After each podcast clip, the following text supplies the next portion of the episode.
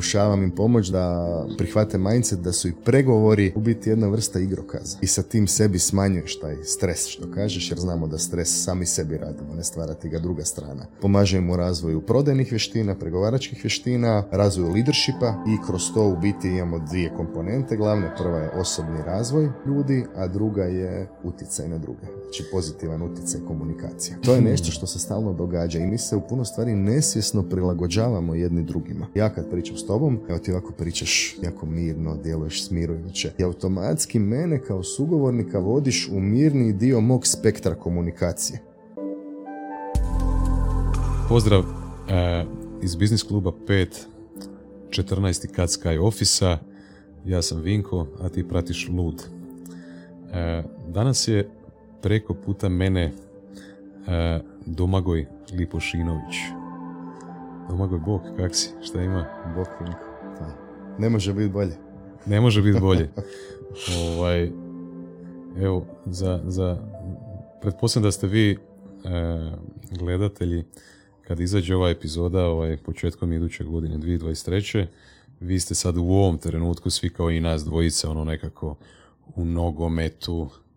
E, jučer je bila utakmica između Hrvatske i Argentine, pa kad kažeš evo, dobro si, mislim da, da, da, smo svi danas malo onako ovaj, malkice tužni što, što možda ovaj, nismo završili u finalu, ali ajde.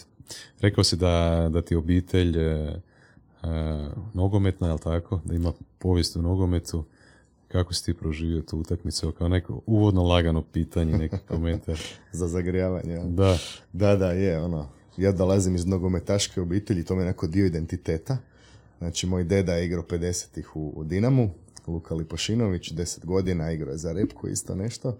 I onda kad sam bio klinac su me svi stari profesori potom znali, ali Pošinović, jel ti Luka, šta bio? I onda kao je, onda je to njima doba nogometne romantike, kad se nije igralo za velike novce, nego ono, iz strasti, iz ljubavi i tak. Mm. Tak da sam odrastao u stvari ono, s važnošću tog prezimena mm. na neki način, jel? Uh, kak sam doživio? Pa, evo, sad smo malo časkali prije, ne? S jedne strane, fantastičan uspjeh i evo, koji u biznisu mjerilo je rezultat točka. I Hrvatska je postigla fantastičan rezultat i ne samo to, nego ga je postigla što je još puno teže u kontinuitetu, dakle na drugom svjetskom za redom. Tako da nemamo šta reći s jedne strane. s jedne strane. strane. A s druge, evo, meni ko onako jednom e, borcu, ko nekom ko u životu igra napad, da tako kažem, metaforički, e, falilo mi je malo to da smo ono konkretni, da stvaramo šanse, da smo opasni. Hmm. Onako imam žal jer, eto, mislim da se moglo i tog malo više, malo više hrabrosti. Da, da. E, pošto si ti, a, daćeš nam kratku uvertiru ovaj, oko svoje povijesti, recimo, ovaj, biografije, e, to ćemo doći poslije ovog, poslije ovog pitanja do toga, e, pošto si u toj nekakvoj branši, recimo tako, e, šta bi ti savjetovao svima nama koji smo gledali jučer to polufinale, a u subotu ćemo gledati utakmicu za treće mjesto, kako se nosi sa stresom? Slušaj, prvo to moram sebi reći. Aha, znači alati i tehnike ne, ne pomažu. U su bose noge, često. Da, da, da, da. Šalu na stranu, pa evo, ono što i sebi kažem i što sam svom djetetu rekao jučer kad smo gledali, rekao sam mu, sine, ono, to je samo igra. Ne? I u nekim poslovnim edukacijama, recimo, ne znam, baš sam imao jučer trening pregovaračkih vještina gdje su ljudi bili u velikom stresu oko situacija koje imaju i onda pokušavam im pomoći da, da prihvate mindset da su i pregovori u biti jedna vrsta igrokaza, igre. Jel? I sa tim sebi smanjuješ taj stres što kažeš, jer znamo da stres sami sebi radimo, ne stvara ti ga druga strana. Hmm. Ne stvara tebi stres hrvatska repka, nego ti si ga stvaraš dok ju gledaš. Ne? Ili ja. Ili ja. Upravo si. E, sad si u jednom trenutku ovaj, E, ja sam, ja sam tek ne, nedavno imao epifani kad si rekao igra. Znači ja zapravo želim kroz ovaj brand ljudima prezentirati život na taj način. Ja mislim da svako od nas je individua, da ima nekakve autentične interese, karakteristike, karakterne crte, što god osobnost, koja je njemu svojstvena ili njoj svojstvena. E, I baš je bio dobar fit, jer e, naučio sam da na latinski lud, ludare znači igrati se, a moj brand se zove lud. Tako da ima više nekakvih značenja. Lud, da moraš biti hrabar i malo u očima drugih ispast lud, ovaj, pošto si se odvažio na taj svoj nekakav težak put, recimo nešto god. A opet iz druge strane da autentično pokušaš pronaći igru u kojoj si ti najbolji i koju najviše voliš. Kao što ja sad imam kćer od 15 mjeseci i sad ja nju gledam s čim se ona voli igrati, kako se voli igrati. Ja pretpostavljam da je to nama nešto intrinzično ljudsko igrati se. Ovaj, pa danas neko se igra kao nogometaš, neko se igra kao glazbenik, neko se igra kao e, menadžer, neko se igra kao poduzetnik, kako god. Mm. Ovaj, kako se ti igraš? Pa ja se igram, ja bih rekao, evo u svemu, baš mi je super ovo što si rekao i taj neki element što sam čuo ovom što pričaš, istraživanje. Jel? Znači, meni je igra onako neka lakoća koju imaš u tome što radiš možda ozbiljno i čemu se cijeli daješ. Ne? I evo, ja se igram, ja imam dijete šest godina ima, ne, pa kad slaže legiće, pa kad se ja priključim. Ako mali nisam nikad slagao legiće, jer sam potpuno nespretan uvijek bio, ne, i sad ja to kompenziram. Sad ja njemu idem pomoći jer je on zapeo. Možda mi malo dulje treba nego što on očekuje. Ali ono, dam se u to i to mi je super, recimo, ne, i tu se izgubim. Um, igram se, pa ja bih rekao da se sad u poslu igram. Recimo kad sam kretao, imao sam neki ono grč malo sad, hoćeš uspjet, nećeš uspjet, ne, otvoriš svoju firmu nakon korporacije, puno je tu grča. I onda s godinama, s razvojem, sa osobnim razvojem, poslovnim razvojem, dođe do toga, evo ja bih rekao da se danas dobrim dijelom igram u poslu, u smislu hmm. isprobavaš, testiraš, istražuješ. Koja je specifično tvoja igra? Specifičnost moje igre? Ne, ne, koja je specifično tvoja igra? Ko, o kojem poslu se radi? uh Pošto publika to ne zna, pa evo, da, da ti da. damo priliku da sad to predstaviš. Pa evo, ja sam poslovni trener, dakle, uh, pomažem firmama, timovima da budu uspješni u onom što rade. To bi onako bio neki generalni pitch. A šta bi bilo konkretno? Uh, dakle, pomažem u razvoju prodajnih vještina, pregovaračkih vještina, razvoju leadershipa i kroz to u biti imamo dvije komponente. Glavne prva je osobni razvoj ljudi, a druga je utjecaj na druge. Znači pozitivan utjecaj komunikacija. Ajmo, ajmo ovaj, mislim, moja možda najveća strast leži u, u, u tom e, osobnom razvoju, radu na sebi, e, učenju, napretku, kako god. Puno je sinonima recimo za, za, za osobni razvoj. Ovaj, I nekako što sam stariji, sve više mi je teže nekako definirati šta je to točno osobni razvoj ili šta je to točno rad na sebi. Kako ti to definiraš ili kako ti gledaš na to? Pa evo, ja bih ga opisao jednom riječju, to je istraživanje. I jako mi se sviđa tu koristiti taj termin igre, jer ono što vidim kod ljudi i kod sebe nekad vidim je da sebe uzimamo jako ozbiljno. I osobni razvoj. To je težak, krvav posao nekad je, nekad i mora biti, mora biti tih elemenata. Ali osobni razvoj je onako znati želja. Recimo, evo, ako ćemo sad to dovesti u neki konkretan kontekst, na primjer, evo, ako gledam sebe kao pregovarača, na primjer, danas koji prodaje svoje usluge, pregovara s klijentima. Onda onako interesantno mi je promatrati sebe sa strane kako nešto komuniciram, kako na mene utječe nešto što mi kaže druga strana. Ako druga strana postane agresivna, ako bude bezobrazna, po mom sudu. Jel? Šta se to događa u meni? Onda ta neka znatiželja, ta igra, ajde idem sad probati ovako, pa da vidimo što se događa. Evo, tako da to je recimo jedan aspekt uh, kak se možeš igrat. Jel? I u osobnom razvoju biti, evo, tako pristupati s jednom lakoćom, s jednom znatiželjom i gledat šta je iza toga, otkud to dolazi. Mm. E, znači, kad, kad kažemo osobni razvoj, mm pretpostavljamo da je e, objekt tog razvoja čovjek, jel tako? Osim osobnog razvoja, kad zagrebem u površinu, ako pričam o sebi, mislim da je moj interes i strast još veća zapravo oko samog čovjeka. Bilo to psihološki, filozofski, antropološki, kako god. to je zapravo u bazi tog osobnog razvoja. I sad, ovaj, ako govorimo, ajde idemo sad to pokušati otpakirati recimo čovjeka i kako čovjek može se razvijati, ispuniti svoje potencijale kako često, kako često čujemo. E, znači, postoji periodi u našim životima ili u našem danu recimo kada smo sami i kada smo sa drugim ljudima, jel tako? Postoje izazovi u trenucima i kad smo sami kao i oni kad smo s drugima. E, ajdemo prvo promatrati tu dinamiku i ono što je meni isto jako interesantno su ti međuljudski odnosi.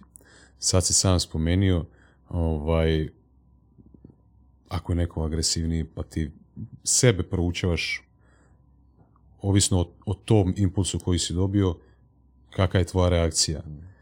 Na engleskom postoje dva uh, termina, react and respond. React je nesvjesna akcija, respond je svjesna akcija oko koje si donio odluku. Ajmo malo se tu zadržati oko tih međuljudskih odnosa uh, i baš te komunikacije na svim razinama. Verbalna, neverbalna, možda osjećaj nekakav ili nešto, pa da pokušamo definirati čovjeka kao to neko društveno, socijalno biće i šta se sve tu događa i šta mi pomoću tog alata komunikacije postižemo ili možemo postići. Koja je nje uloga tog alata, recimo? Mm-hmm. Opet moje dugačko pitanje, prosto. dakle, pitanje koja je uloga komunikacije, ako sam dobro Ne, idemo pričati malo o međuljudskim odnosima, komunikaciji, da, i u svemu tome, da. Da, da. Pa da, mislim, to je ono, užasno široka tema, ne, mi sad pokušavamo dekonstruirati što to čovjek jest, a znamo da se time bavi sto znanosti, sto pseudoznanosti, gdje svaka hvata jedan tračak, jel, jedan segment čovjeka pa ga gleda. Da, što se tiče međuljudskih odnosa, evo ono što kažu uh, psiholozi je da mi u stvari u interakcijama s drugima ispunjavamo svoje psihološke potrebe, jel, koje onda razni, da li pravci psihoterapije, da li teorije u psihologiji definiraju drugačije malo, ali uvijek su tu neke stvari koje su zajedničke. Ne? A to evo, sam si spomenuo, ljudi su socijalna bića. Dakle, naša potreba je da se povezujemo s drugima. To je potreba koju ima svako ljudsko biće, da, da osjećamo povezanost. Ono što nas razlikuje je koliko mi te povezanosti trebamo, kako ju stvaramo, koliko brzo, na koje načine i tako dalje.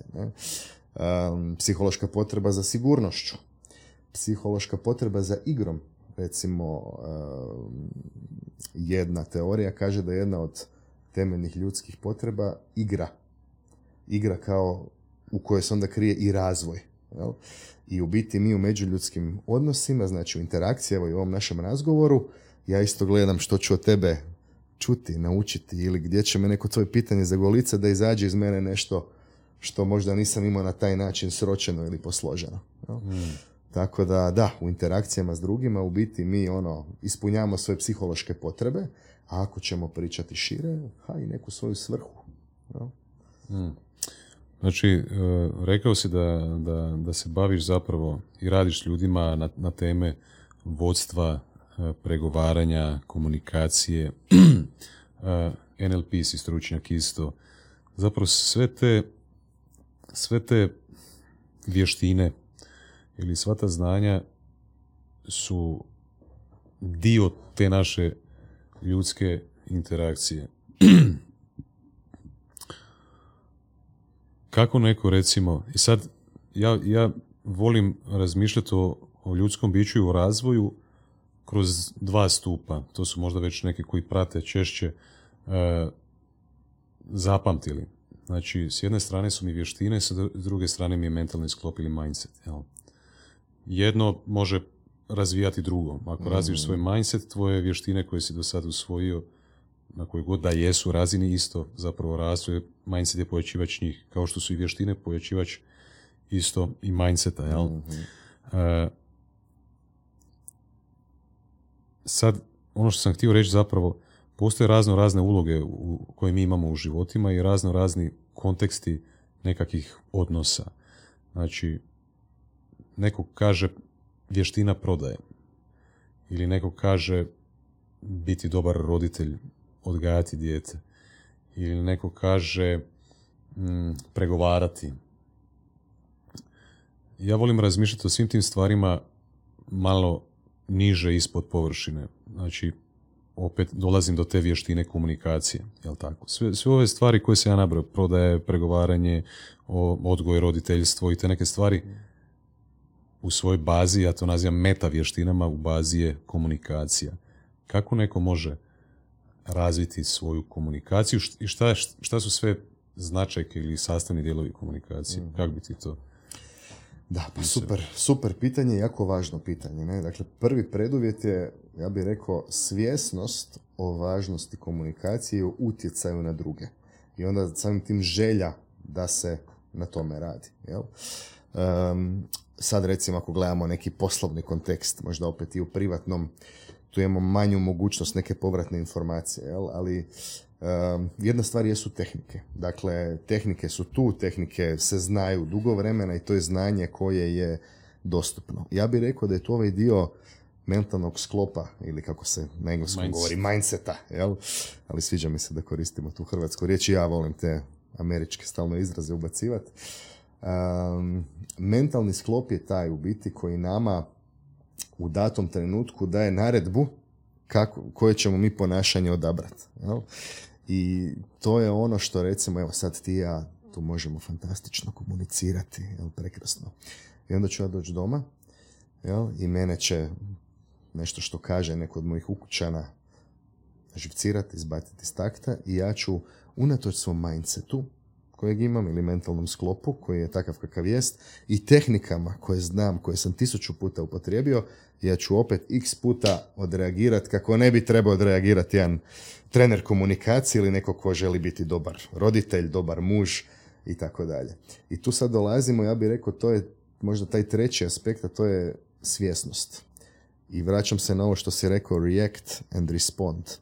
Dakle, kako razvijamo vještinu komunikacije, razvijamo ju, ja ću reći, vježbom koja traje kroz određeni period vremena. Znači, svjesnom vježbom, gdje sam spreman na neuspjehe neke, na to da neću dobro iskomunicirati stvari i, da, i to će ti se cijeli život događati. Ali ja bih rekao da smanjuješ količinu nekvalitetne komunikacije koje ćeš imati u životu.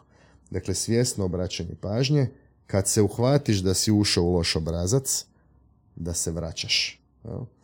Evo, to je ovako neka, neka šira slika. A ono što je ključno je, evo recimo i ti si roditelj, ne? i mi kao roditelji se prilagođavamo djetetu kad komuniciramo s njime. mm Dakle, ja kad svom šestogodišnjaku, kad me krene pitat neko pitanje, šta je ovo, šta je ono, zašto sad plaću nogometaši ili zašto nešto drugo, onda onako svoj jezik prilagođavam njemu. A kako rastemo i što smo stariji, uspješniji, iskusniji, ili s jedne strane manje prepoznajemo važnost toga, ili nam se ne da. I ja znam čut često od svojih klijenata rečenicu, a šta ću se ja sad prilagođavati njima?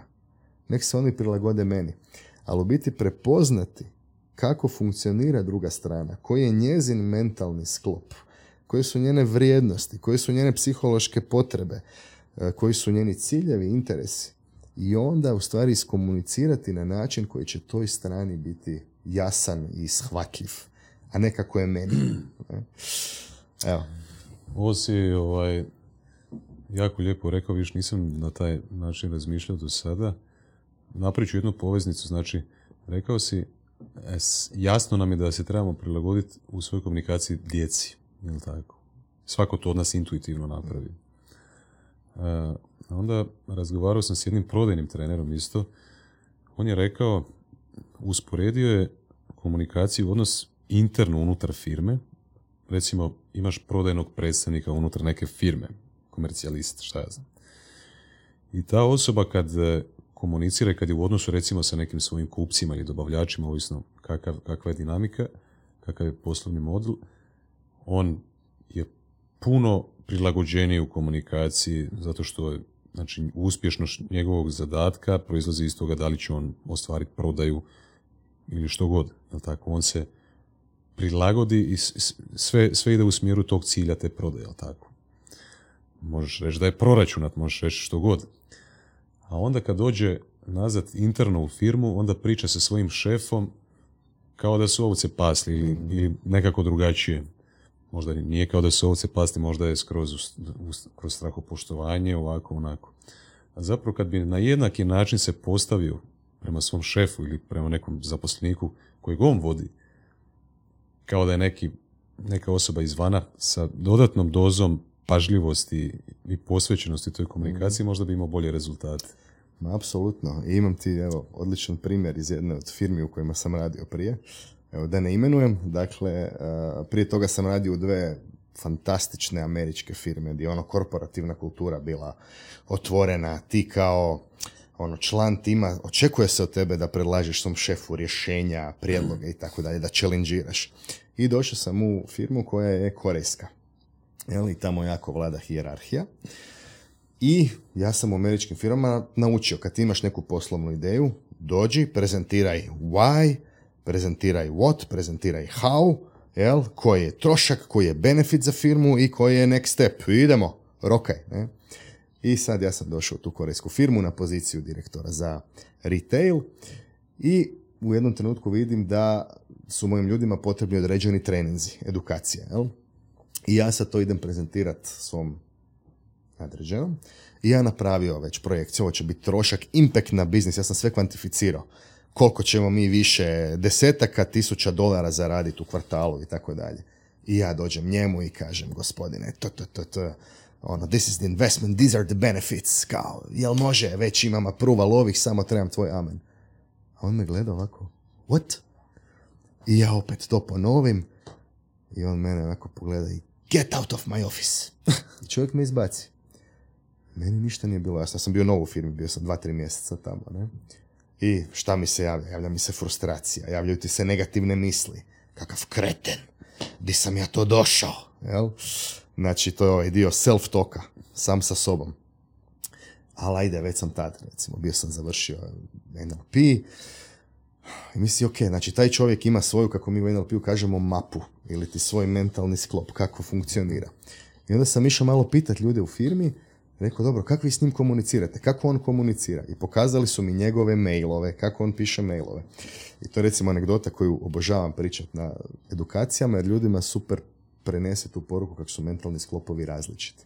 A njegovi mailovi su vam glasili kako je on iz Koreje, u Koreji je obavezan vojni rok, mislim, tri godine, i ta vojnička terminologija apsolutno dominira u biznisu. I njegovi mailovi su glasili, ne ono, napravimo analizu, pogledajmo gdje imamo opportunity, pa tamo, nego mailovi su glasili, we are in the middle of a war, competition is killing us, we must fight back. Znači, doslovce te riječi. I ja sam njemu došao prezentirati bio svoj prijedlog inicijalno s potpuno drugačijim sklopom. I to nikako nije fitalo. I onda pustio sam neko vrijeme da prođe i došao sam mu opet i rekao sam mu da sam obišao prodajna mjesta, da ono, we will be destroyed in the market, we are losing the war i da trebam njegovu potvrdu za ovo. Da čovjek je skočio iz stolca i rekao I support. Nikakvi brojevi. Znači, razumio te. Da. Sada te razumio. Sada me razumio. Ono. Sada Now you're talking. Ista stvar, samo prilagođena malo je sjela, na, sjela ovaj, došla do druge strane. da. Tak.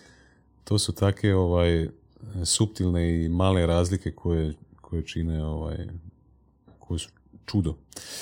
Je, je, je. I to je sad recimo ovako jedan ekstreman primjer, da. ali to je nešto što se stalno događa i mi se u biti, što je interesantno, mi se u puno stvari nesvjesno prilagođavamo jedni drugima. Okay. Evo, evo, dakle, neko kad priča s tobom, ili ja kad pričam s tobom, evo ti ovako pričaš jako mirno, djeluješ smirujuće. I automatski mene kao sugovornika vodiš u mirni dio mog spektra komunikacije. Okay. Ja mogu pričati puno energičnije od ovog kako ja sada pričam i generalno tako i pričam. Ali evo, ti si na mene tako djelovao, ja to prepoznajem i ok mi je, jel? Okay. Ali evo, to je nešto što se stalno događa. Podigni ti mene. Ljudi mi znaju reći. E, vidiš, to mi je, to mi je zanimljiv taj dio, baš me zanima tvoje mišljenje oko toga. Znači, dobio sam, evo, baš ovaj primjer. Neki kažu, jo, imaš tako super glas, jako si smiren, ono, kad slušam to, meditativno mi je iskustvo i naučim nešto. Onda neka druga osoba kaže na isto to, kaže ono, dosadan si ko proljev, monoton si, daje malo više energije ubaci. Znači ista stvar, ista osoba, jedna ju percipira pozitivno možda, druga ju percipira negativnije. I sad, za nekoga ko recimo, to se ja često pitam, za nekoga ko možda ima tu tendenciju da bude monoton ili da ono, bude dosadan zbog te, tog svog stila govora i tako dalje, naravno da, da postoji tema oko kojih sam izuzetno e, strasten, pa bude mi drugačiji, govor tijela bude drugačiji sve. E, da li je potrebno raditi na tome i biti dinamičniji govor, govornik ili šta ja znam, ovaj, ili treba reći s druge strane i prihvatiti reći to je autentično meni. Kako, kako odlučiti? Kako odlučiti? Sveti gral, jel? Dakle, evo, prvo pitanje koje uvijek treba se pitati u takvoj situaciji, ok, koji je moj ishod? Što ja želim postići? Jel? Ili, e, koja je uloga tvog glasa u ovom podcastu, recimo? Jel? Ok. To je dobro pitanje, da. Da. Dakle, jesi li ti tu da ti budeš dinamičan, zanimljiv i tako dalje, ili si ti tu da stvaraš kontekst i prostor u kojem tvoji gosti onda donose veći dio vrijednosti u podcastu. Znači, to je prvo pitanje. Jel? Ako me to pitaš za kontekst, trebamo držati prezentaciju sat vremena na konferenciji, onda ću ti dat jasan odgovor, gle, potrebno je da budeš dinamičan, jer u tom kontekstu pričati mirno i monotono sat vremena, puno se lakše izgubi pažnja. Jel? Znači, ljudska pažnja traje, znamo, ono, nekoliko sekundi, i kada slušamo prezentacije, kad imamo najzanimljivijeg prezentera, nakon 5 do 7 minuta prema istraživanjima neuroznanstvenika, mi gubimo pažnju. Već počnemo razmišljati, ok, ovo je super predavanje, šta je za ručak? No, šta će biti sljedeće? Ispričaj mi vic. Ispričaj mi vic. Ne. Napravi neku promjenu. Dakle, promjena može biti, evo, promjena dinamike govora, kao što sam ja sad počeo malo dinamičnije, brže pričati. Pa i neko ko je malo odluto, privuče mu pažnju natrag. Uh, jedan super alat je dok pričaš, i ako pričaš tako mirno, napraviti jednu pauzu. Dvije sekunde. jel? Automatski, aha, promjena, jer naš živčani sustav je podešen evolucijski da primjećuje promjene u okruženju. Jer to nam je povećavalo šanse za opstanak, kažu. Jel? Nešto što je Tako ponavljajuće zapravo više ne primjećujemo. Tako je, jel? Ono. Da, da, da. Standardno, nije opasno, poznato. jel? Kužim, kužim, kužim. E, mislim, ok, ja mislim da je moj zadatak ovdje da održim pažnju ovaj ljudima sad.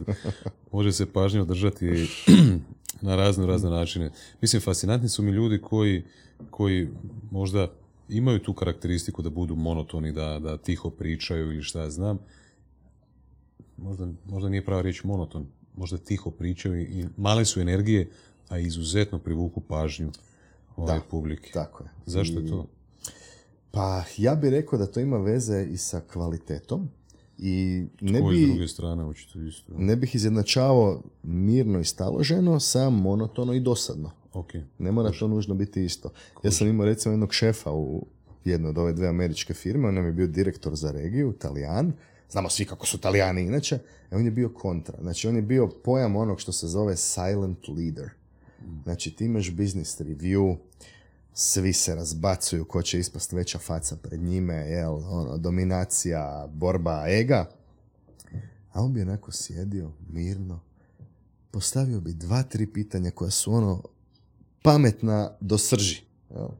Dao bi tri rečenice komentara i rekao bi više od svih drugih, uključujući mene koji smo nešto jel. I toliko se poštovalo. I on kad bi udahnuo da nešto kaže, ljudi bi prestali pričati. Ne zbog njegove pozicije, nego zbog tog autoriteta, znanja, ako hoćeš, autentičnosti, karizme koju je on imao. Kao tako jedan tihi, introvertirani lider. Na koji način bi onda šta, šta njega razlikuje od nekog drugog koji je recimo silent leader, ono, tih Znači, ok, razlikovat ćemo monoton i dosadan od tih i možda manje energije, nije toliko dinamičan u, go- u govoru tijela ili šta ja znam. Možda nije vokalna raznolikost toliko jaka glasnoća i što god. E, što omogućuje toj osobi zašto ona postiže autoritet i zašto, za, na koji način takva osoba može zadržati pažnju ovaj, ljudi koji ju slušaju. Ok.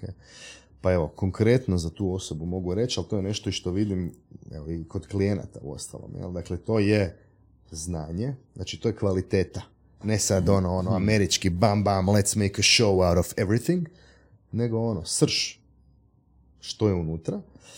I osim tog, ajmo reći, stručnog znanja koji ima, to je taj nastup prema ljudima. Znači, to je taj pravi leadership koji je osoba izgradila kroz godine. Donošenjem odluka koje su teške. Kako tretira druge ljude s maksimalnim poštovanjem. Znači, ja sam bio ispod njega dva nivoa. On je sa mnom pričao kao da smo mi alpari. A zna se ko je šef. I on to ne mora isticat. On ne mora imat alfa govor tijela. Zna se. Ne? I u biti dobije poštovanje drugih kroz to što i kako radi. Sad ako me pitaš kad je on držao prezentaciju sat vremena strategije, ta je prezentacija bila nešto manje zanimljiva od nekih drugih prezentacija. Uh, ali opet i tu je on koristeći tehnike postigao to da drži vrlo dobru prezentaciju. Pa mislim, ajmo uzeti Steve'a Jobsa. Mhm. Znači, On je im- dobar primjer zapravo tihog govornika. ma ne tihog, nego čovjeka koji je katastrofalan komunikator per se. Znači, kad odete na YouTube i pogledaš, evo, možete si izgooglat, Steve Jobs 80. godine, ima snimka on, um, Bill Gates, ono, u TV studiju. Znači, čovjek ne zna složiti dve rečenice. I on je sebe treningom doveo do toga da ti danas uđeš u bilo koju knjižaru u svijetu i ti imaš knjige Present like Steve Jobs, Secrets of Steve Jobs' presentations. Zato što je slijedio određene stvari koje čine kvalitetnu prezentaciju, a to je priprema za publiku, to je definicija ključne poruke, to je storytelling i ti ako sad ideš, evo recimo njegova poznata prezentacija uh, ima na YouTube za pogled prezentacija prvog iPhonea 2007. Mi ako sad to krenemo analizirati sa strane, jel? mi možemo reći njegov govor tijela je malo onako dedast, nedinamičan, njegov glas je dosadnjikav. To je prezentacija koja se podučava na treninzima prezentacijskih vještina. Zato što ima toliko fantastičnih elemenata. Ima u sebi i humora, ima ozbiljno, ima vizija, ima šira slika, ima detalji. Cijela priča je zaokružena. Tako da, evo, recimo konkretno, da se opet vratimo na ono tvoje pitanje oko komunikacije ili vezano za prezentaciju ili govor. To je sve nešto što se može naučiti. E sad, ono što je važno, spomenuo si autentičnost. jel? Dakle, nije dobro praviti se da smo netko ko nismo. Nego ja bih rekao ono što je prva stvar je taj kontakt sa samim sobom, da sam ja ok s time kakav sam ja. Bog mi je dao takav glas, takvu, takav način govora ili što god i to ima ove, ove, ove i ove prednosti. I ja sam s time ok.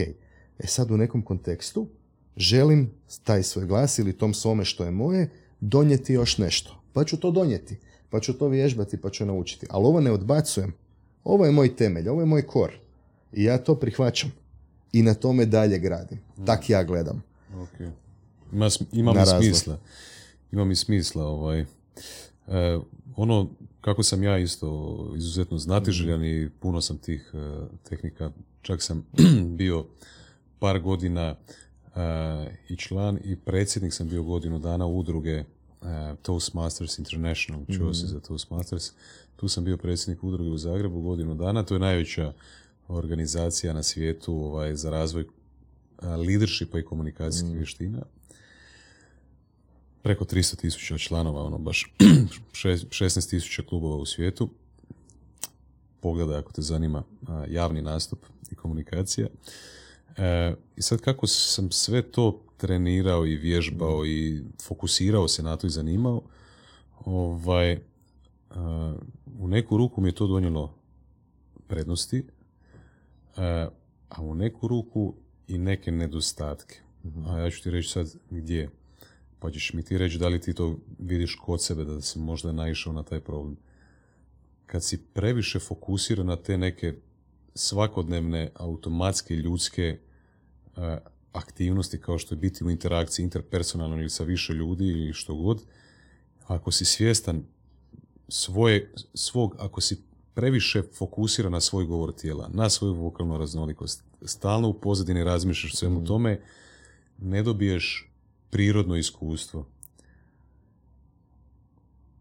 Da. Jel? Znači, Da. puno tehnika, puno toga za razmišljanje. E, Di je tu igra? Ne, ne, ne, ne samo da je puno toga za razmišljanje, može, može neko deset godina raditi na tome, dvadeset godina raditi na tome. A, ali baš spontanost nes- nestane, prirodnost nestane, igra nestane. Možemo to nazvati autentičnošću. Ja sam upoznao puno zanimljivijih, dinamičnijih, kvalitetnijih govornika koji ni jednu tehniku u životu nisu naučili komunikacijsku. Gdje, je- gdje je balans? Jesi ti našao kod, kod sebe taj problem možda? Pa ja bih rekao da sam se ja s tim problemom obračunao u jednom trenutku. U smislu, evo, isto sam sebi počeo, ok, ti si sada trener prezentacijskih vještina, pa ti sad moraš biti savršen, jel? Ne smiješ imat poštapalicu, jel? Kao što imaš. Ne smiješ ovo, ne smiješ ono. I onda ono, pa čekaj, ne treba čovjek biti robot. jel? I srž je kontent koji ti donosiš. Ne, ne samo kontent, nego to kad ti donosiš nešto iz sebe, iz dubine duše. jel? To pronalazi put do ljudi i nema te tehnike koja će to nadomjestiti. I ja sam vidio hrpu i vidim dan danas sa klijentima nekad radimo. Da imate ljude koji su jako trenirani, koji su, ja bih rekao, pretrenirani. Ne? Gdje ovako se drže ruke, daju se odgovori na točno jedan strukturiran način, ali nema, nema emocije. Emocija je ključ. Emocija. Emocija kad prezentiraš, da li sad to kontekst konferencije ili to evo u svakodnevnoj komunikaciji. Odem kod šefa zato što imam neku ideju za koju mislim da je super za biznis. Pa ako ja u to vjerujem, onda mi je dobro si razmisliti ovaj dio, ok, kako moj šef komunic- komunicira, što je njemu važno, koji su njegovi interesi, ciljevi, kako će svoju poruku prilagoditi tome. Ali da sad obraćam pažnju na sto parametara, pa mislim, završit ću u ustanovi. Da, da. Ovaj, ok, kako onda, kako izgledaju recimo, ajde prvo, šta, šta, bi, šta bi savjetovao nekome koji želi unaprijediti e, svoje komunikacijske vještine, koji iz, iz sebe onda naravno, ali pretpostavljam da komunikacijske vještine generalno i pregovaranje, ipak si postavio ovaj, ipak si se drugačije pozicionirao kod treninga jednoga ili drugoga, jel tako? Ili, iako je to sve komunikacija, prodaja malo specifičnija, komunikacija je usmjerena na nekakav cilj. Pregovaranje je isto tako. Jel? Ovaj, kako bi neko, neko mogao prvo samostalno krenuti, a kako to izgleda recimo kod tebe kad, kad neko dođe na tvoj trening? Pa vidi ovako, prva stvar, evo imao sam baš sad situaciju pa, pa mogu na temelju toga opisati, dakle polaznica e, programa jednog, dakle izvrsna stručnjakinja u svom poslu na direktorskoj poziciji i treba prezentirati jedan ogroman projekt pred upravom firme, menadžmentom cijelim, dakle pred 50 ono, ključnih ljudi koji odlučuju o sudbini toga. I ona kaže, joj, meni je to katastrofa, ja tak loše prezentiram, ja loše komuniciram, to su njena uvjerenja o sebi, ono, što bi dala da mi otkažu tu prezentaciju, da ja to ne moram napraviti. Veli, sve bi dala, možda se razbolim, ne? I prvo što želim s osobom, ajmo reći, pomoći da osvijesti je zašto ona uopće komunicira. Koja je svrha toga? I to je ono što zovem kontakt sa samom sobom. Znači, ja vidim u poslovnom kontekstu takvu priliku kao ono jedinstvenu priliku u stvari da ti prezentiraš ono što ti i tvoj odjel od x ljudi radite. Da prezentiraš važnost toga. Da dobiješ komitment kompanije da se s time dalje ide. Ti se tom prezentacijom boriš za, ja ću, ajmo sad malo onako pretjerati, za sudbine ako ne sudbine, onda za status i plaće tih ljudi u srednjem roku. Za svoj status, za status tih projekata i za poslovnu budućnost firme. Znači, to je nešto ono čemu trebaš težiti imati svako, ono, kad god je moguće. Ne? Znači, prvo uopće stav o tome zašto ja to želim komunicirati, što je tu važno. I tu ona dobiva kroz taj naš razgovor koji je malo trajao neko vrijeme, ona dobiva intrinzičnu motivaciju prvo da ipak prezentira. I onda ok, ali kako da ja sad to, ne? I onda ona napravila neku prezentaciju od puno slajdova gdje sam opet pitao, ok, evo, znači ključno pitanje kod svake prezentacije je što želim da ljudi misle i osjećaju kad se sjete te moje prezentacije za pet dana. što da im je ostalo kao emocija i kao ključna poruka u glavi. I to je ono što se prvo definira. A onda ajmo izgraditi priču, storytelling, talk, slajdove, podatke koji će podupirati tu poruku. Znači, kao što je rekao Stephen Covey, legendarni, begin with the end in mind. Evo. I onda, naravno, vježba, onda osoba je sama vježbala par puta, vježbala je bila i sa grupom i na kraju došla i veli ono, razvalila sam. Ne? I kaže, Domagoj, ne bih htjela opet sljedeći tjedan, samo da znaš. Ali ako će biti za pol godine, opet može. Ne? Znači, to je taj sad, korak po korak. Ne? Nije se ona zaljubila u držanje prezentacije. Može. Ali je izašla iz svoje zone komfora, našla je svoj razlog i kroz upotrebu tehnike uspjela donijeti super prezentaciju. Zapravo je početak svega toga emocija. Motivacija je zapravo emocija. Iz, iza motivacije stoji nekakva emocija. Ovaj, mindset. E, kako si ušao ti u, u čitav svijet ovog rada na sebi, recimo, e, s kojim, koje, koje alate ili tehnike si koristio? Da li je to čitanje knjiga? E, Da li je to meditacija? Da li je to psihoterapija? Da li je to što god?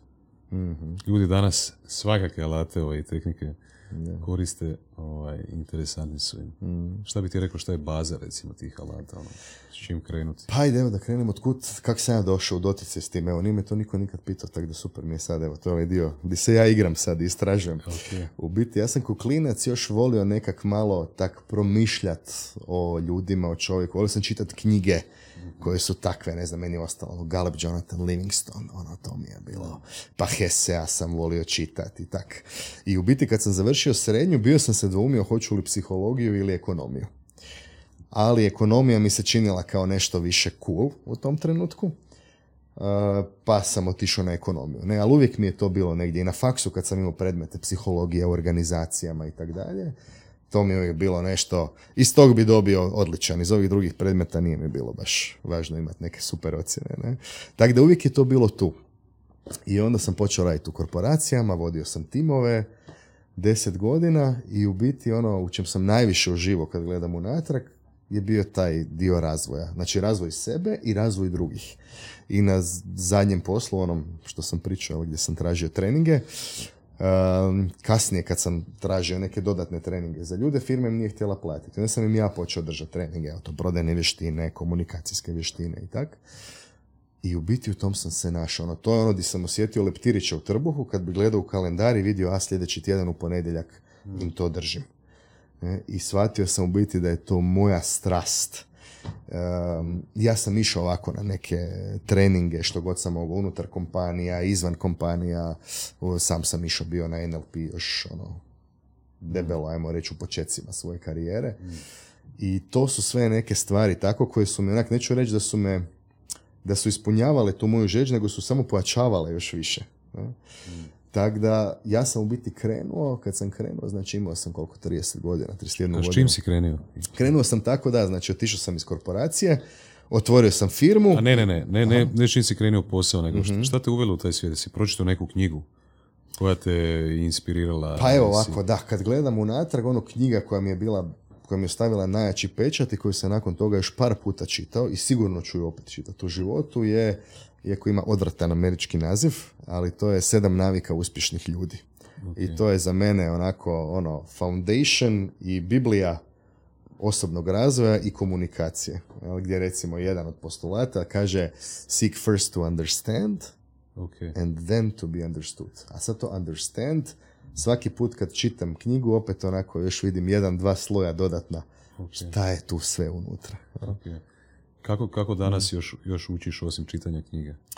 Pa učim ti najviše iskustveno. Evo, dakle, volim pogledat uh, videa neka, volim pročitat knjigu, super je to.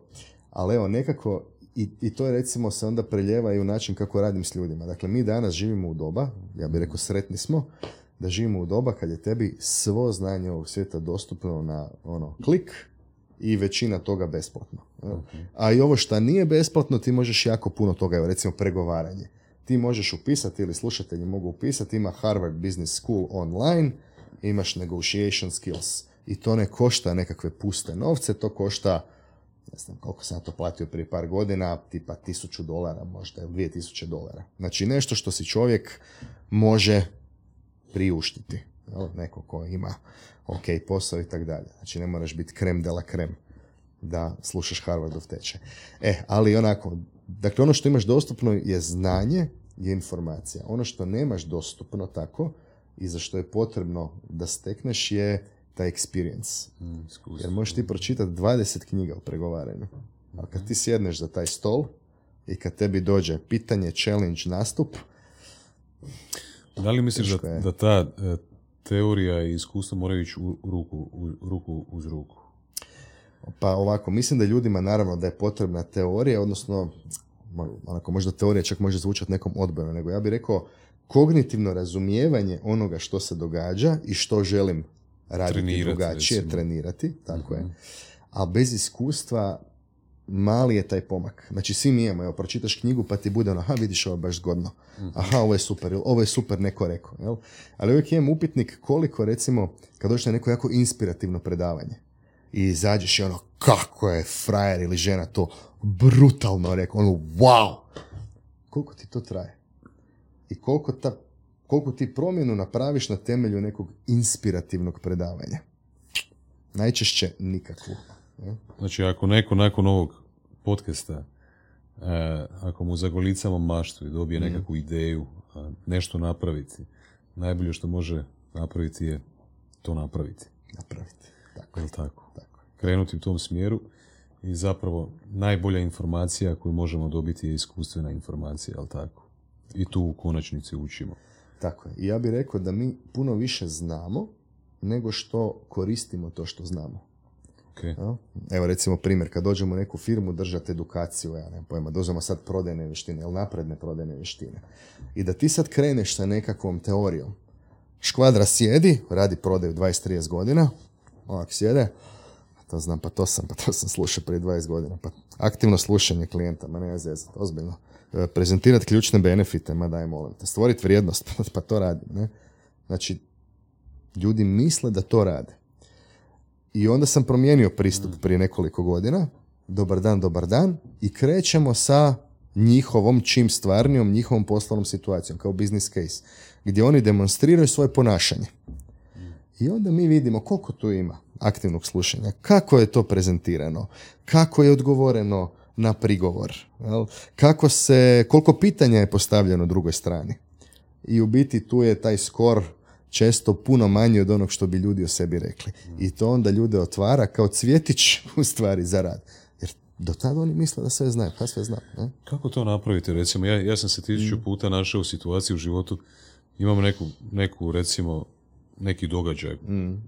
S nekim sam ono, ovaj, u, u društvu, možda u poslovnom kontekstu i napravim nešto ili kažem nešto i pomisli se u sebi, a budala ono, pa zašto si to sad napravio? E, sljedeći put nećeš više to. I sad dođe sljedeći put, slična situacija. Ja čak i prije toga nekako pomislim, samo nemoj sad opet to napraviti ili možda taj dan sam to pomislio. I opet napravim. Mhm. Ponekad se po, pomislim ono kak, to sam, mislim da da čak i naslov knjige uh, We never, never learn ili tak nešto. Kako zapravo, ako si si osvijestio nešto, kako u potpunosti to primijeniti u svom ponašanju? Da, znači tu se sad vraćamo na ono što smo rekli na početku, imamo tehnike, imamo mentalni sklop i ja bi još dodao onu svjesnost, jel, dublja svjesnost, ono što si sam rekao ispod površine. Dakle, evo recimo primjer, ajmo uzeti primjer. Imam nekog klijenta ili poslovnog partnera kome živcira.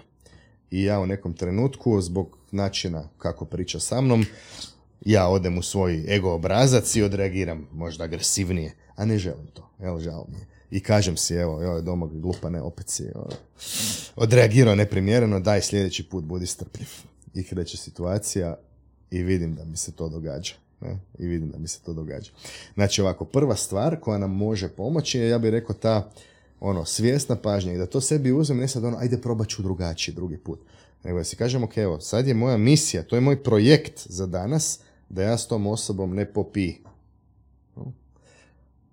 I da tome dam važnost. Jer kad damo stvarima važnost, onda imamo veću tendenciju postupiti tako. Evo recimo primjer, samo mala digresija davanja važnosti. Kad se upoznaješ pet ljudi odjednom, ako ti je važno zapamtiti kak se zovu, ćeš zapamtiti bez problema. Ja zapamtim 12 ljudi u grupi. Zašto? Zato što maksimalno fokus stavim na to. A ako mi nije važno, neću dvoje ljudi zapamtiti. Kako se ono zove, nemam pojma kaj je rekao. Ne, to sam čuo da je to pitanje zapravo motivacije. Ovaj, Pa je. da, da ti neko kaže, dobit ćeš milijun dolara ako zapamtiš imena ovih deset ljudi koji ćeš upoznat sada. Mogu ti ih ono, dobra. i Mislim, prezimena, nema problema. Ne? Pjesmu ću, pjesmu ću smisliti na, na licu mjesta za, To, to, to. za tu motivaciju. Tak da, da, evo, znači to je, to je prva stvar. E Sad, ako imam neki obrazac koji mi se ponavlja gdje vidim da mi se to događa, ne mogu si pomoći, tu je sad taj dio svjesnosti. Ono, ono pitanje, otkud to dolazi? Jel? Zbog čega ja baš na tu osobu ili na tu situaciju tako reagiram? A objektivno nema potrebe. Objektivno gledam sa strane, zaš bi sad ta osoba mene tak živcirala? Nije to zla osoba, nije to loša osoba što je to u meni. Ne? I to je onda tema za dublju introspekciju, bilo sam, bilo s nekim drugim. Uh, onako gledamo recimo danas je popularno eh, raditi na svom tijelu, jel tako? I netko ko si može to priuštiti, naravno da je to bolje napraviti, da ćeš napraviti kvalitetniji posao ako to radiš sa osobnim trenerom koji ti može pomoći u pripremi prehrane, koji ti može pomoći u pripremi treninga, ovaj, sigurno ćeš postići bolje rezultate ako je Michael Jordan imao trenera, ako Luka Modrić ima trenera, zašto ne bi i ti imao trenera koji će ti pomoći kod tih stvari. A ono što još nekako nije u, u praksi je recimo mentalni trener nekakav ili psiholog, psihoterapeut. A, šta ti misliš koja je bitnost danas toga recimo ako se želim razvijati u bilo kojem smjeru, koja god moja je igra, što, što god sam ja odabrao kao igru, bio to mm, e, uloga menadžera, poduzetnika, nogometaša, glazbenika, što god, da li je poželjno, da li ćemo postići bolje rezultate ako imamo mentalnog trenera. I ko, tko može danas biti sve mentalni trener uopće? Gdje, ga, gdje da ga nađemo? Pa da, evo, dakle, mislim da je to kod nas kulturološki još onako, jel, u nekim začecima, u smislu, čak recimo žene su tu iz mog iskustva puno otvorenije, jel, dakle, ono, idem kod psihologa, idem kod kouča, uh, idem na terapiju, znači žene to pričaju, žene to dijele i to im je ok. Mi muškarci smo malo, ipak smo mi tu balkanci, ne, pa ne vjerujem ja, Ja, ja kažem otvoreno u podcastu da ja idem na psihoterapiju, Hvala Bogu. redovito idem. apsolutno, ne. Dakle, ja sam u edukaciji za psihoterapeuta Samo i što nekad ne znam je... da li mi treba psihoterapeut ili mi treba mentor ili mi treba nešto drugo. Čini mi E se pa da, mi, ovisi- da mi treba da. različite... Ovisi što je. Ja nekad svoj biznis plan da. kažem svom psihoterapeutu, pa on- pa ga pitam sam na dobro mjesto. Da, da. Kužiš? Da, on te ne može challengeirati za biznis plan. ne? Da, da, on te da, može da, za to kako ti tome pristupaš, jel? Zašto da, ti je da, to da. važno. da, da, da. Ali je, ovoga, mislim, evo, ja, ja isto idem na terapiju i to mi je fantastično. Znači, to je Mhm. onaj dio, mogu ja sebe analizirati koliko god hoću, ali ja sam ja, ja sam u svojoj koži na kraju dana, ne? I kad netko sa strane ti pomogne, znači ne mora to biti ne znam kakva mudrost, nek sam ti postaviti pravo pitanje ili kroz nekakvu tehniku rada, jel, te suoči s nekim stvarima. To je... Već, već ta činjenica da netko koji je stručan je izvan tebe i ti daješ informacije toj osobi koje niko drugom ne bi dao o sebi. Mm.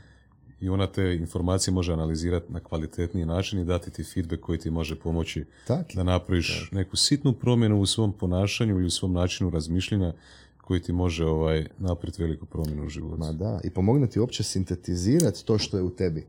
Taj koloplet misli, emocija, želja, svega što je tu. Jel? Ti u tom razgovoru, evo, i sam znaš, imaš to iskustvo, ti si to, tek slažeš taj puzzle i pogledaš i kažeš, aha, pa to je to suncem u ljubim. Ne?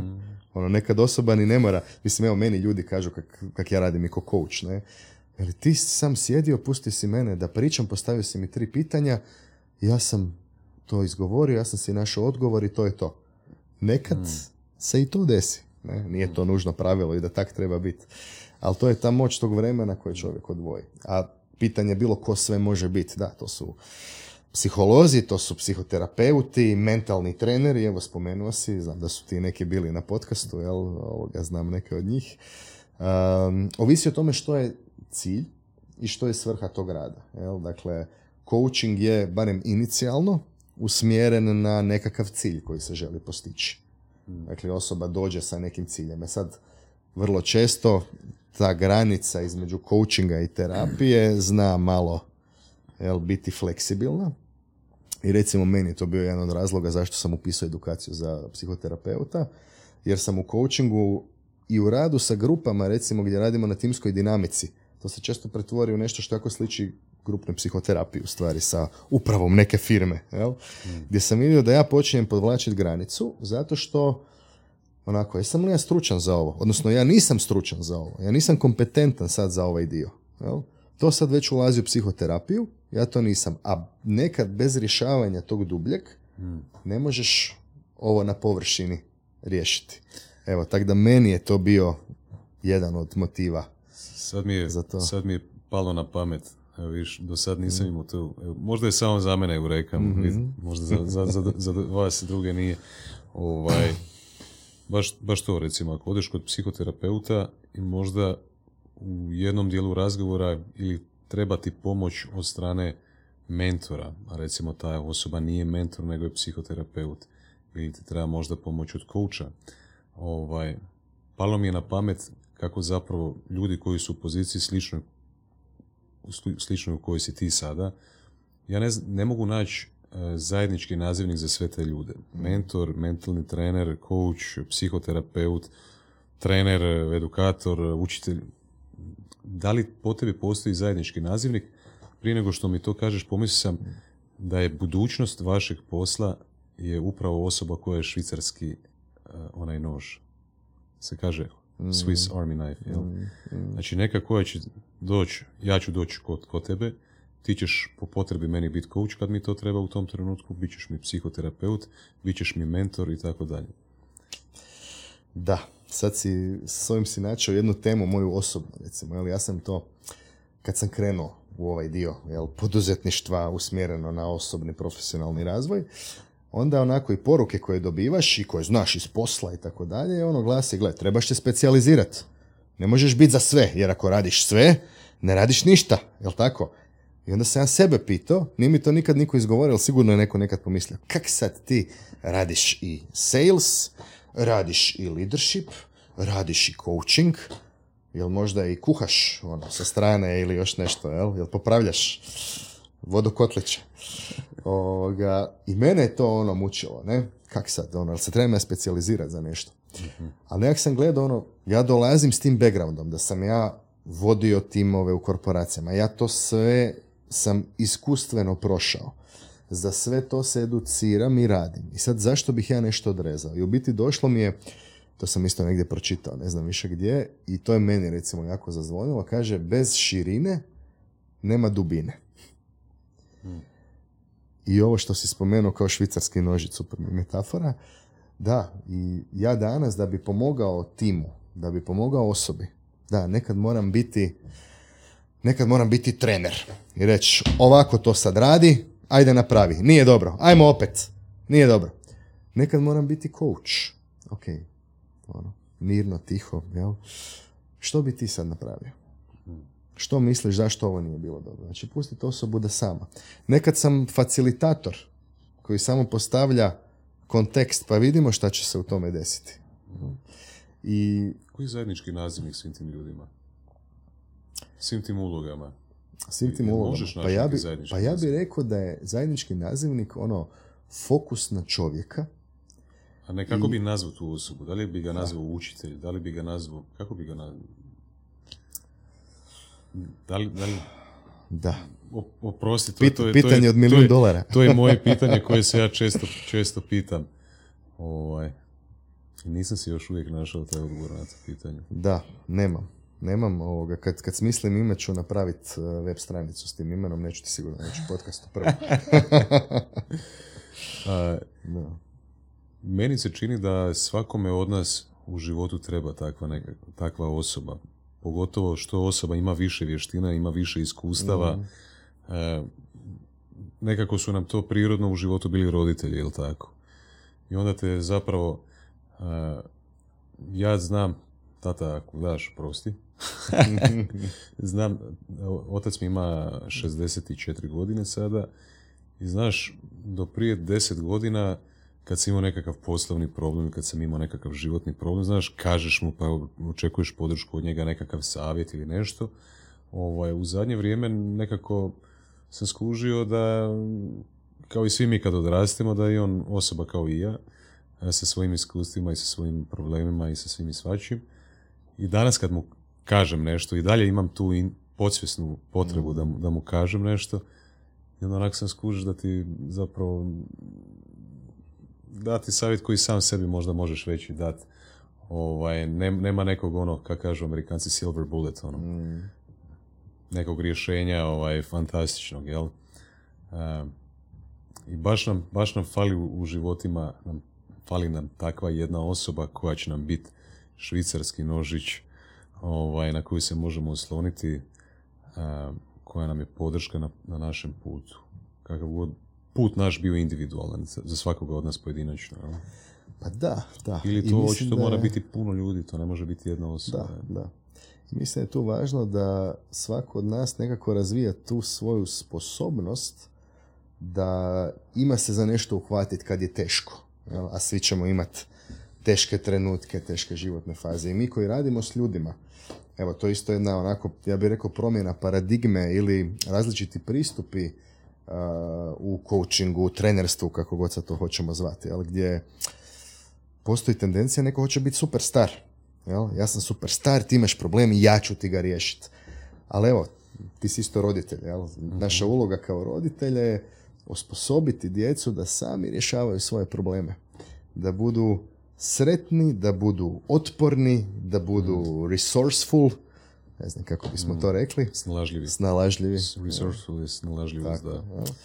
To su stvari koje, koje mi želimo svojim odgojem i dati mu u onom trenutku ono što im treba. Nekad mu treba zagrljaj čvrst dve minute bez riječi. Mm. Nekad mu treba razgovor. Nekad mu treba savjet, mudrost. Nekad ga treba pustiti.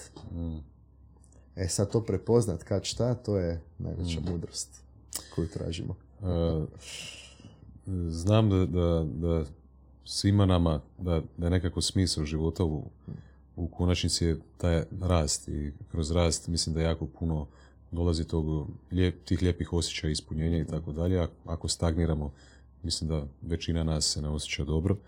Ovaj, i zapravo mi se razvijemo i učimo na razno razne načine. Sad smo isto spominjali razne uloge od kouča, psihologa, psihoterapeuta, mentora i tako dalje. Ali učimo i od nekih, iz nekih uh, totalno nepredvidljivih izvora, čak možda u nekim trenucima i snažnije uh, ne, nego, nego što mislimo. Uh, tu mislim na stvari koje su dio naše kulture, kao što je glazba, kao što je pjesma, kao što je film, kao što je knjiga, ok, knjiga je sad možda ovaj dio klasičnog nekog edukacijskog, jel? Ali pogotovo kad smo u nekim godinama, možda kad smo podložni utjecaj u tinejdžerskim godinama, u 20. godinama, pa pogledaš neki film koji te stvarno inspirirao ili koji te zaintrigirao, koji, koji razumiješ što hoću reći. Mm. Ovaj, I i taj dio svijeta ima neku ljepotu ili pršavost oko sebe i nekako prikriveno ti dođe do tebe i dati nešto što možda nisi ni znao da trebaš. Mm. Ovaj, dok ovaj drugi dio svijet nekog formalnijeg obrazovanja, ajde, možda ću sad staviti tu i coaching i, i ovaj, dosta je formalna struktura oko, oko, oko tih uloga, ali tako, tih djelatnosti. Ovdje nije, ovdje je neformalno, ovdje je lepršavo, lijepo i, i dođe ti skrivečki. Kako, kako možemo povezati taj formalni svijet s ovim neformalnim ovaj, učiniti tu edukaciju nekako. Mislim kad kažeš edukacija da se svi vratimo u, glavama u školu, pa to je bilo dosadno učiti, pa to je ono bilo natjecanje u, u memoriji, a ne u nečemu. Pa nekad smo imali super profesora, većina ih je bilo malo onako naporno, dosadno, znaš. Kako tu edukaciju, kako dodati taj spoj kulture, učiniti to, učiniti u cool zanimljivom i neprimjetnom da, da ti dođe samo do tebe. Imaš neku ideju? Ovaj dio misliš koji nije vezan za formalni školski sustav, jel? Da, ne, ovaj dio mhm. koji je vezan za formalni mm školski sustav, kako ga učiniti mm zabavnijim, dinamičnim kao što je glazba, kao što je sport, kao što je... Da. Recimo, mi smo gledali ovih dana našu nogometnu reprezentaciju, mi smo sigurno jako puno naučili gledajući naše dečke, gledajući kako je svako od njih pojedinačno e, se ponašao, postavio, kako su kao tim, kako, kako je naš izbornik. I mi kao nacija, kad to gledamo, mi učimo. Možda nesvjesno, ali mi učimo. I čak nekad ef- efektnije nego što, što bi učili u školi. Da, apsolutno. dalje. ne. Pa da, evo, mene sad hvata, sad kad si spomenuo formalni školski sustav, mene hvata jeza, dakle, meni dijete sad, ovo mlađe će kretati u prvi razred na jesen, znači iz ovog, iz ove zaigranosti vrtičke, jel? Šta rade? Dolazi dijete u školu, posjedaju ga u klupu i to je to. I sad si ti tamo u nekakvom okviru što, koji ti je pot- potpuno protuprirodan. Znači nema kretanja, nema igre ili ima minimalno. Ne? I to je, mislim, fantastična slika cijelog tog školskog sustava. Najbolje prakse postoje vani. U Danskoj kad djeca dođu u prvi razred ne sjedaju u klupu, sjedaju u krug, na pod, igraju se, rade stvari. Ne? Ono što ja vidim da se počelo događati, to je fantastično, to je ovaj dio koji ide paralelno uz formalni sustav, to su razni programi za djecu, programi za razvoj kreativnosti, uh, programi za razvoj, to je za možda malo stariju djecu, za ono, razvoj poduzetničkog razmišljanja. Uh, evo ono što me grozi je da sada se uvodi u škole, ne znam, ste vidjeli kao pilot projekt, dakle kritičko razmišljanje, što je jedna od ključnih vještina budućnosti prema McKinseyu, prema Gallupu, prema svima, uvodi se za one koji ne idu na vjeronauk kao izborni predmet za one koji ne idu na vjeronauk. Ne? A to bi trebao biti temelj. Ne? Tako da, e, evo opet, naš je izbor da živimo u Hrvatskoj i ja sam sa sobom negdje raščistio kak sam živio bio vani ukupno šest godina. Želim živjeti u Hrvatskoj, ne želim, odabrao sam živjeti u Hrvatskoj, znam zbog čega sam to odabrao i onda moram prihvatiti to, jer to je moj izbor. Ne mogu tu sjediti i kukat ova Hrvatska, katastrofalno školstvo, nego, ok, tu sam, ajmo vidjeti što možemo u tim zadanim okolnostima raditi.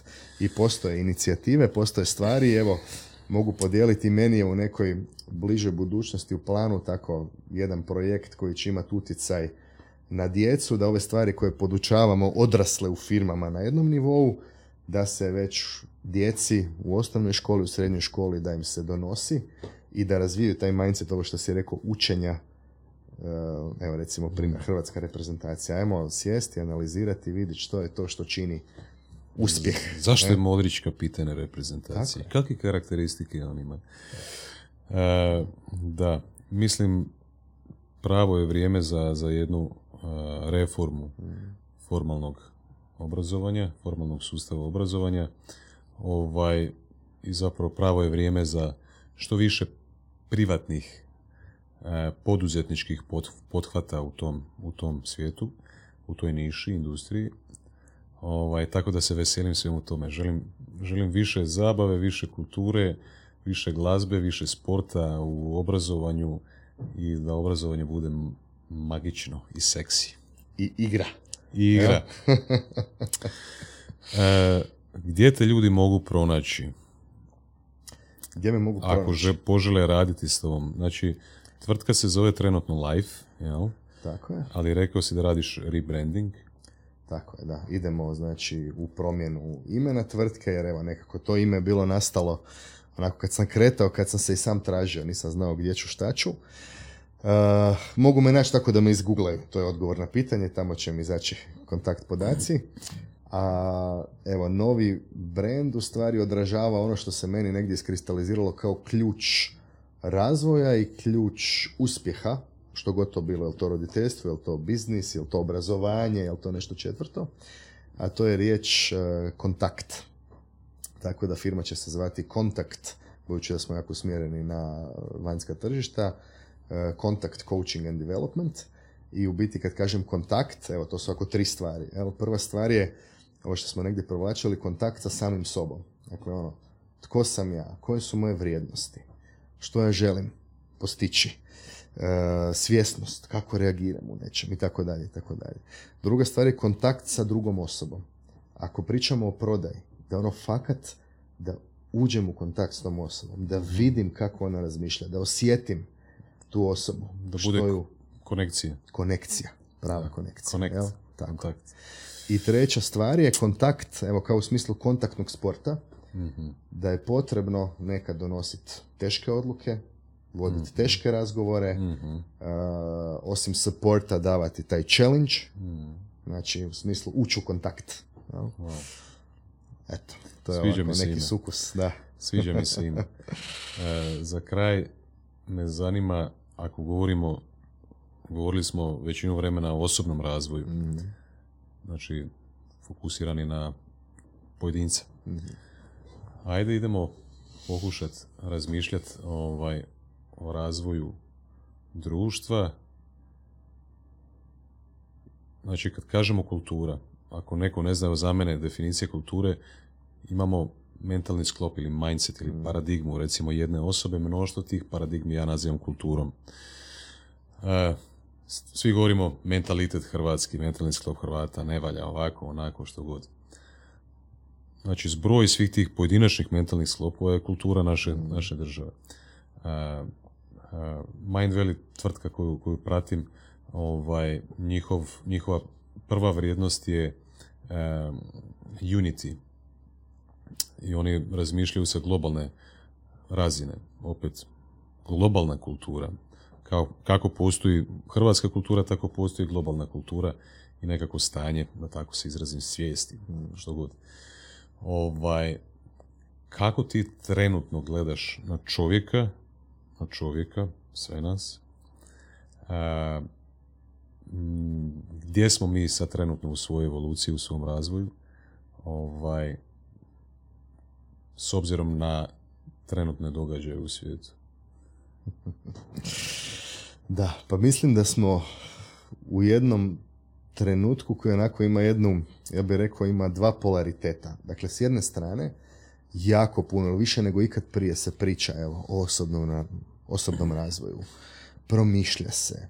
a, rađaju se i stvaraju biznisi i ekosustavi koji su stvarno onako promoviraju održivost. Evo. Dakle, mislim da s jedne strane ljudska svijest se jako razvija. S druge strane, istovremeno, mi smo u trenutku gdje ništa se ne radi po pitanju globalnog zatopljenja i još uvijek mi to većinom doživljavamo eto kao nešto što se događa, ali jebi ga, ne? A mislim da ćemo za 20-30 godina to jako osjetiti, a naša djeca će to jako, jako osjetiti. Tako da ja mislim da smo onako da nismo svjesni u kojem smo trenutku, evo da, da tako kažem kao ljudi. Jel? Um, isto tako recimo kod ljudi koji puno promišljaju, koji imaju taj stupanj svjesnosti, nekad mi se čini da su u nekom raskoraku sa stvarnošću u kojoj živimo. Jel?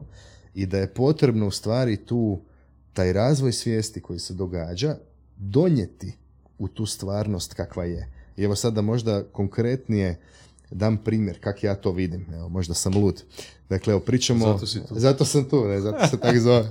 Evo, ak, ak pričamo o Hrvatskoj, ne, znači, Hrvatska je zemlja sa katastrofalnim sustavom obrazovanja, e, visoko na listi korupcije tako da. Znači, objektivno gledano, ako gledamo zapadni svijet, razvijen svijet, Hrvatska je na dnu po svim pokazateljima. Ne? Ono, shitty land koja ima sreću da ima prekrasnu obalu i turizam. Ajmo se ne lagat. I to se neće promijeniti. Znači, spomenuo si, zaista je potrebna reforma obrazovanja. Je, ona se neće dogoditi. Bila je prilika, to se nije desilo. E sad, ja mislim da je neka društvena uloga svih nas, evo, koji promišljamo o tim stvarima, koji želimo drugačije, je angažman. I kod nas, ja mislim da smo mi svi nekako izgubili dobrim dijelom ovoga povjerenje u politiku i da se kroz politiku to može postići, nego mi se čini da se rađa onako i da je već u zamahu jedan gerila pokret u smislu razvoja vještina, razvoja mindseta, bilo kod odraslih, bilo kod djece, koja želi na pozitivan način, ću reći, sjebat ovaj truli sustav. I mislim da je to nešto što nama, ako sad gledamo na nivou Hrvatske, može nam pomoći da stvorimo bolju zemlju kroz narednih 5, 10, 15, 20 godina. ne. I evo, postoje super inicijative, a, da ih sad ne imenujem, jel, od poduzetničkih do rada sa djecom i da je to evo i neka, ja bih rekao, društvena odgovornost svih nas koji se bavimo razvojem na bilo koji način. A to je povezano s onim malo prije što sam spomenuo. jel? Znači ne s profitne strane, nego sa strane fakat ono, doprinosa društvu i sjebavanja tog sustava koji je toliko birokratiziran, koji je postavljen tako da isplivavaju ljudi lošeg profila. Ja, ja, sam, ja sam uvjeren da se ti ciljevi mogu postići kroz neke druge grane ljudskog djelovanja, ne, ne kroz, samo kroz politiku. Mm. Definitivno, mm. definitivno. Uh, ja nemam, mislim, puno putujem po svijetu, pa, pa sam vidio i loših, ekstremno loših primjera od, od našeg, vidio sam i boljih. Mm. Ovaj, ne mislim da smo, da smo ovaj, alarmantno loši, da, da, da, da je dno dna, da, da, da nam nema spasa. ovaj, mislim da, ja, ja volim gledat na, naš, na naše ljude tu, ovaj, kao na talentirane ljude, ljude dobrog srca, ovaj, sa jako puno potencijala i ja sam milijardu posto uvjeren da sve rezultate koje postižemo u svijetu sporta i koje nas jako vesele da ćemo vrlo brzo vidljivo postizati u svijetu posla a, i u svom, svim drugim granama ljudskog djelovanja. Uvjeren sam milijardu posto. Mislim to, ono, ja bih rekao taj zamašnjak se događa. Ne? I da, mhm. sada gledamo mi neke pokazatelje, znači ovo što govorimo, o frustracije iz moje želje i ambicije, jer vidim koliko nama tu može biti dobro mm. i koliko našoj djeci tu može biti dobro. Ne? Uh, a da, po svemu, evo mi tu koji sjedimo, koji imamo nekakvu normalnu odjeću na sebi, imamo struju, vodu, uh, imaš nekakvo prevozno sredstvo i tako dalje, mi spadamo u top 3-4% najbogatijih ljudi na svijetu. Jel? I u Hrvatskoj se lijepo živi. Mislim, ja ću opet reći, ja sam donio odluku da živim u Hrvatskoj, zato što u Hrvatskoj meni jako lijepo živjeti. Ne? A vidim ove stvari koje od srca želim da promijenimo kao društvo i budemo i ide u tom smjeru. Idemo u tom smjeru. Da, da. hvala ti na gostovanju. Hvala tebi. Ljudi, vidimo se. Živjeli, Bog.